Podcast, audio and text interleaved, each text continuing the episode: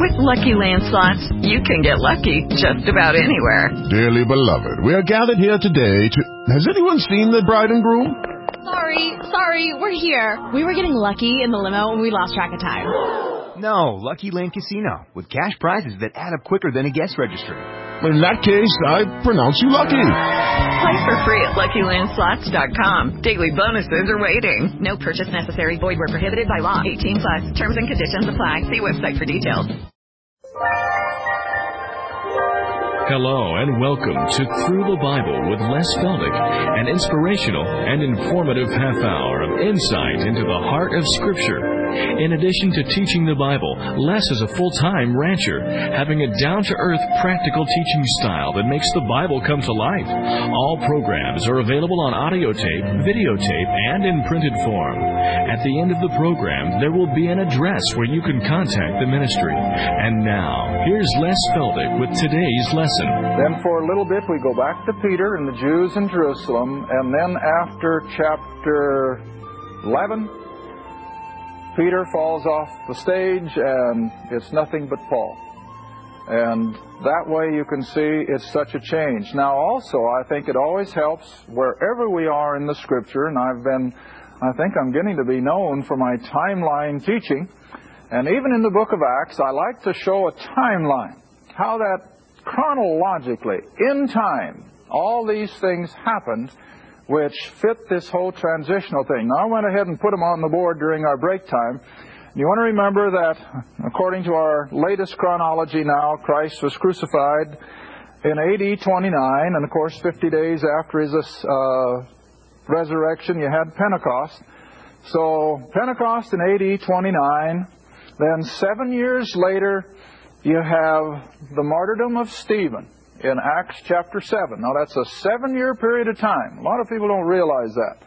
But seven years from Pentecost until Stephen's martyrdom, then it's only one year after Stephen's martyred when you have Saul converted on the road to Damascus. Then a year after Saul's conversion, you've got Peter going to the house of Cornelius in Acts chapter 10 or AD 38.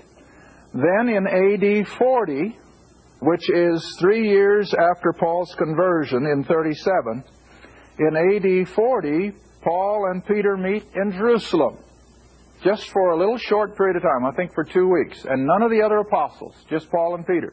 Then Paul goes on up into the area of his old hometown of Tarsus, ends up at Antioch, and then begins his missionary journeys.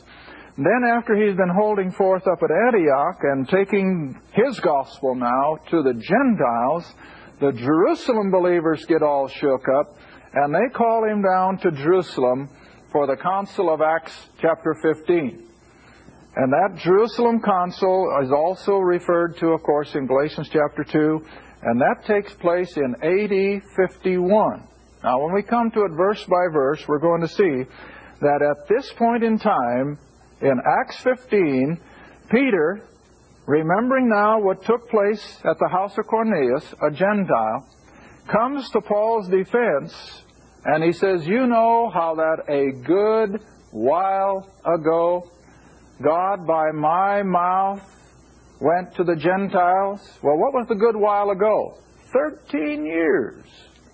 Thirteen years have elapsed from the time that Peter saw the house of Cornelius converted until he comes to Paul's defense in Acts 15. Now, in that 13 year interval, has Peter been going to Gentiles? No way. He went right back to Jerusalem. He's still dealing only with his own people, the nation of Israel. But time is rolling on. And so here we've come now to Stephen in 36, Saul's conversion in 37, Peter goes to the house of Cornelius in 38, Paul comes back from his three years of of seminary training with the Lord alone at Mount Sinai, I think, in Arabia. And so after that three years, from 37 to 40, he meets that short moment of time in Jerusalem, and then he's called on the carpet in AD 51. And then, of course, he writes his letters, Romans and Galatians and so forth, within this time frame from AD, oh, what, AD 46, 48, when he writes his earliest letters until he's martyred in about 67, 68. And in AD 70, the temple's destroyed. And Israel is scattered into the world. Now that's the book of Acts. 40 years. 40 years.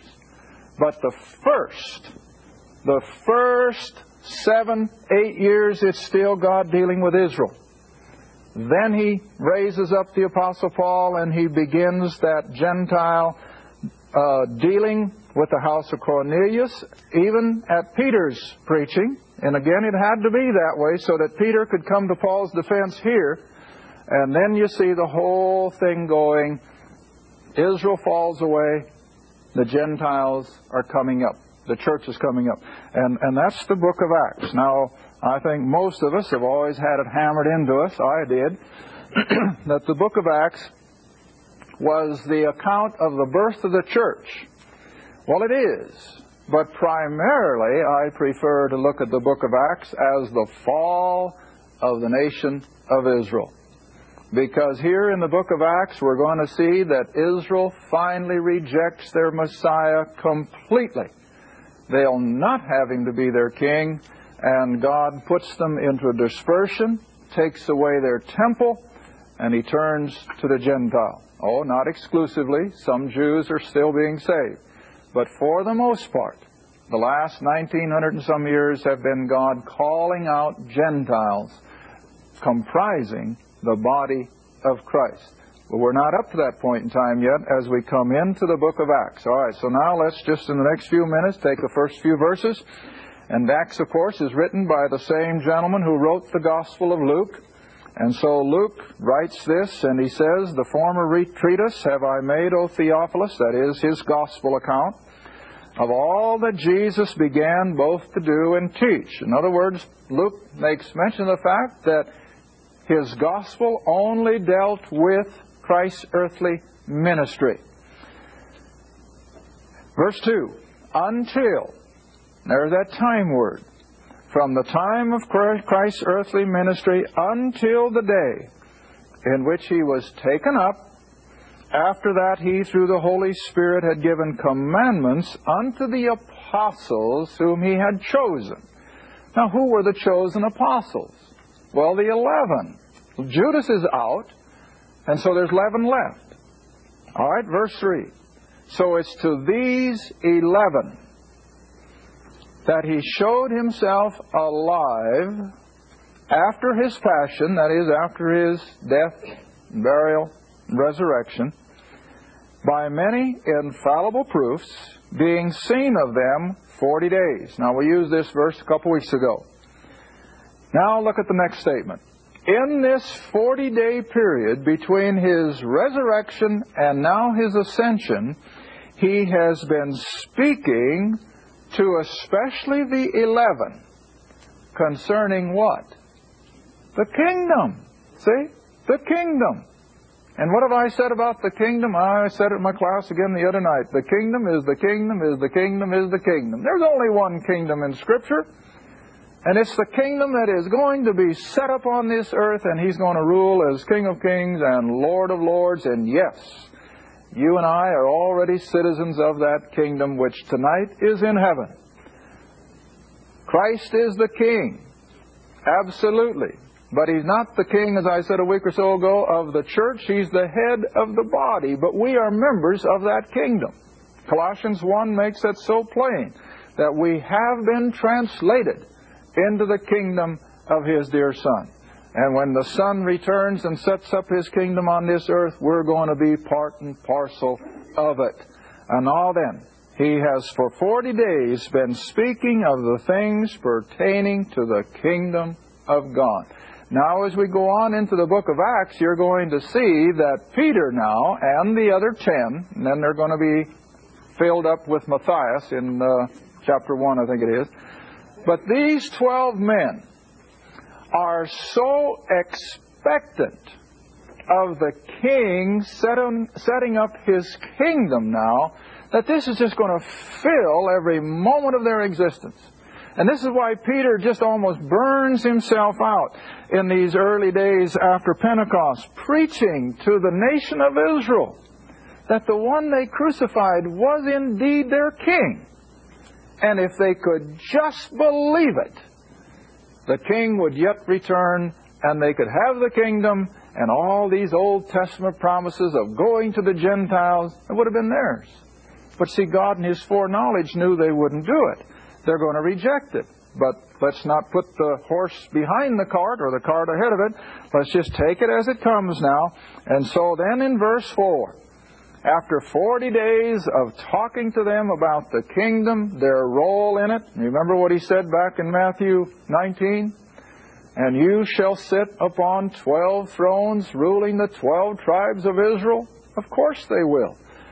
Oh, let's look at it so that you get the, the emotion that is driving these 11 men.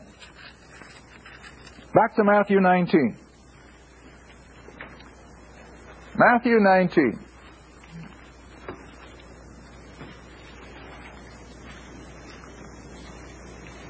Beginning of verse 27.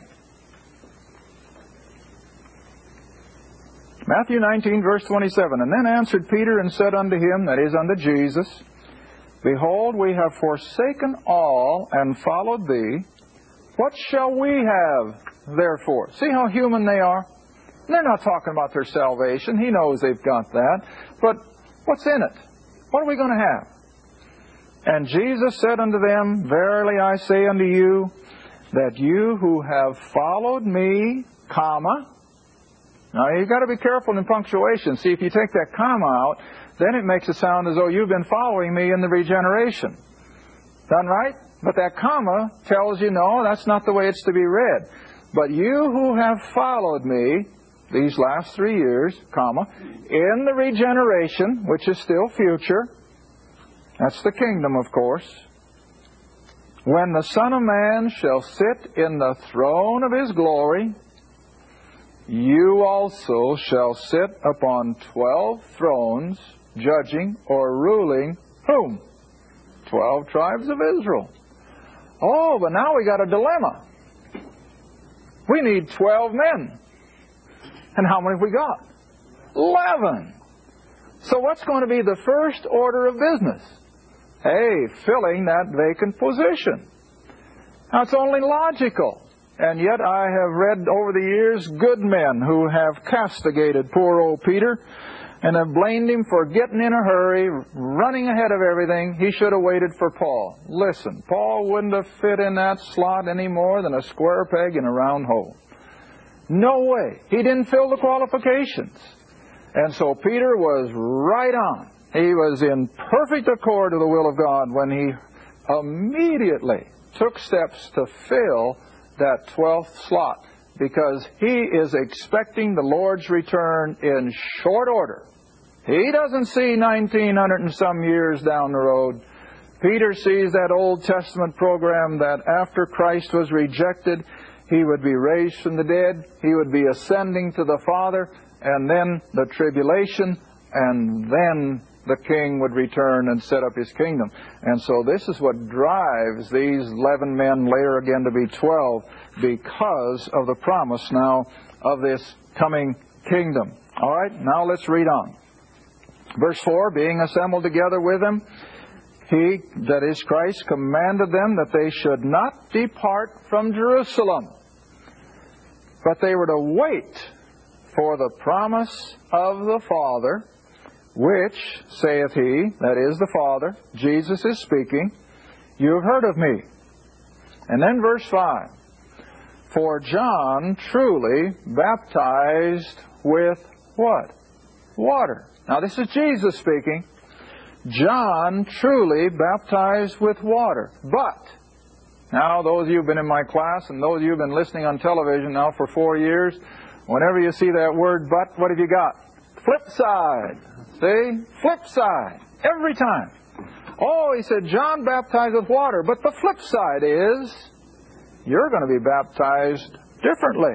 You're going to be baptized with the Holy Ghost not many days hence. I think I've got time. Let's go back to Matthew chapter 3. Matthew chapter 3. I'll probably run out of time. Matthew chapter 3.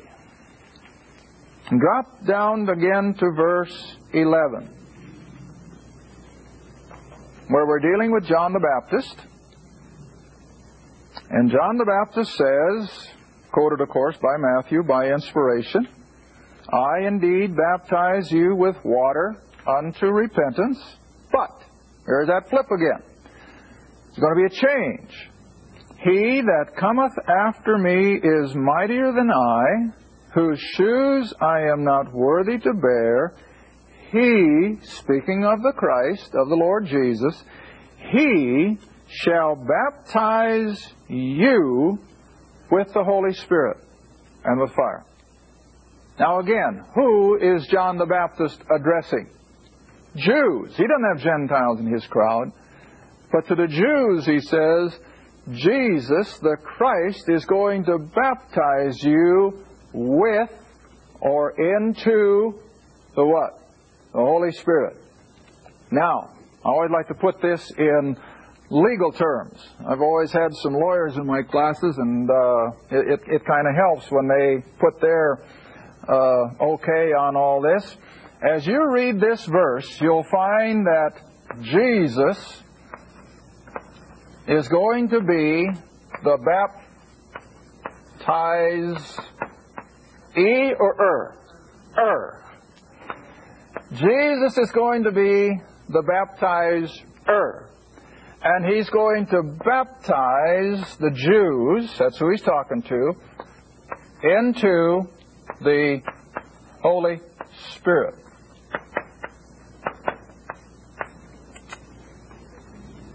All right. When did Jesus do that? Well, at Pentecost, because that was a Jewish feast day. It was the nation of Israel that was gathered, and down came the Holy Spirit with power. And it was the Jews' valid offer again to have experienced that power of the Holy Spirit to do what? Miracles and signs and wonders as Jesus had done. And so this was the nation's prospect that they could just literally carry on as individual believing Jews what Christ had been doing for three years. And how would he manifest it? By placing them into the very power of the Holy Spirit. Now, we'll get into that in the next half hour when we get to the next verse, or chapter uh, 1, verse 8, where he says, You shall receive power. And so that was the whole concept that Jesus would be the baptizer, Israel would be the baptizees. All right, now let me show you the flip side. Now turn all the way to 1 Corinthians chapter 12.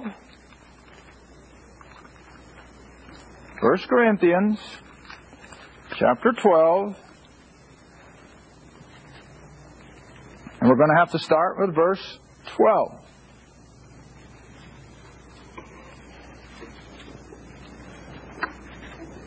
1 Corinthians chapter 12, starting at verse 12, where Paul, of course, is now writing to the church of Corinth, which was basically Gentile. Now he comes up with a term that is strictly Pauline. Jesus never spoke of the body of Christ. Peter never spoke of the body of Christ. Only Paul does. And so Paul now in verse 12 is using our human body as an illustration. And so he says, For as the body, our human body, is one, it functions as one unit, but it hath many members. And all the members of that one body, being many, are one body. In other words, your hands, your feet, your eyes, your ears, everything that makes up our being operates from a central nervous system, from a central place of thinking and so forth, operates as one. But it has all these members. All right, now what does he say? So also is Christ. And he's making the allusion to the body of Christ. We've got all these different people that are making up the body of Christ rich and poor, black and white, whatever. From all around the world, they have come into the body of Christ. They're all different. They all have their culture. But yet, if they've all been saved by the same power and the same gospel, then what are we? We're one in Christ. And I dare say that you and I could go to the Philippines tonight and we could go into a class of believers in the Philippines and in five minutes you'd feel perfectly at home. You could bring people from any other part of the world you can think of. If they're born again children of God, they could come into this class and they'd feel right at home. Why? Because we are one in Christ. All right, how did we get there? Now here's the crucial question. How do we get into this unique, I don't like to call it an organization, it's an organism. How do we get into this living organism that we call the body of Christ? All right, verse 13. For by one Spirit, capitalized.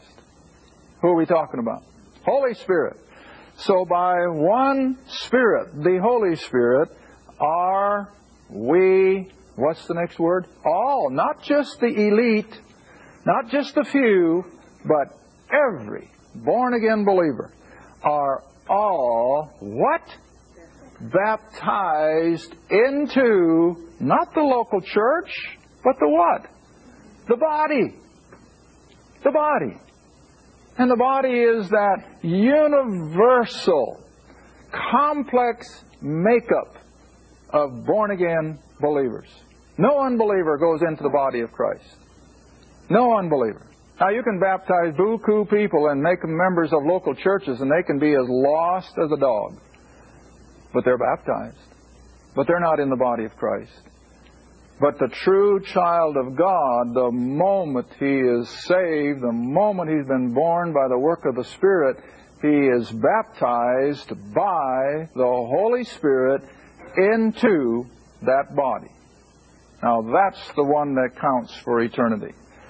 And regardless of whether you've been baptized any other way, by Jordan water or by Timbuktu River water, that makes no difference. But if, when you've been baptized into the body of Christ by the Holy Spirit, you're His. You're safe for eternity. All right. So for by one Spirit are we baptized into one body, whether we be Jew or Gentile, bond or free. I'll even put, if I may, whatever color, whatever race, whatever our lot in life, rich or poor, makes no difference.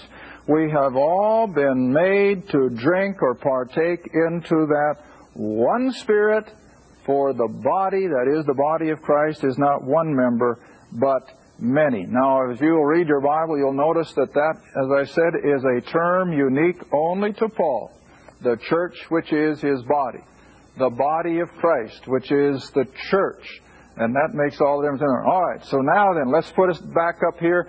Whereas early on, and as we come into the early part of Acts, Jesus is the baptizer. He's going to baptize the Jew into the power of the Holy Spirit. But now you see, Paul completely flips that. And now the Holy Spirit becomes the baptizer baptizing predominantly, not exclusively. I hope I'm not getting too low for the camera. Gentiles into the what? Into the body of Christ. Can you get that on the board, Sharon? Now you see that? There's a whole complete 180 degree turn in operation as we come out of the Gospels and into the book of Acts, God dealing with the nation of Israel, Christ is the baptizer. He is placing the Jew, as they believe, into the power of the Holy Spirit to perform the signs and the miracles and what have you that would continue Christ's earthly ministry.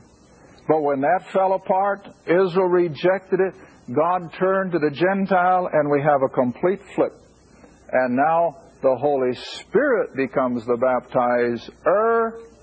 And, I mean, uh, yeah, the Holy Spirit becomes the baptizer, and He places us into Christ. Just the opposite. Whereas first the Holy Spirit placed the Jew into the Holy Spirit, or the Jesus placed the Jew into the Holy Spirit, Now the Holy Spirit places the Gentile into Christ. And you see that? And oh, they're just buku verses. Colossians chapter 3. For you are hid in Christ, in God. Well, how did you get in Christ? When the Holy Spirit baptized you into it and that wasn't with water.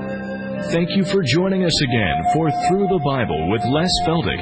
If you'd like to order audio tapes, videos, or any of our printed material, you may do so by writing Les Feldick Ministries, Route 1, Box 760, Kinta, Oklahoma 74552. That's Les Feldick Ministries, Route 1, Box 760, Kinta, Oklahoma 74552. Or you can call us toll free if you'd like at 1 800 369 7856. That's 1 800 369 7856. Remember, this is a faith ministry, and your participation with us is greatly appreciated. Again, our address is Les Feldick Ministries, Route 1, Box 760, Kinta, Oklahoma 74552 and our phone is 1 800 369 7856. Thanks again for listening, and please join us next time for Through the Bible with Les Feldick.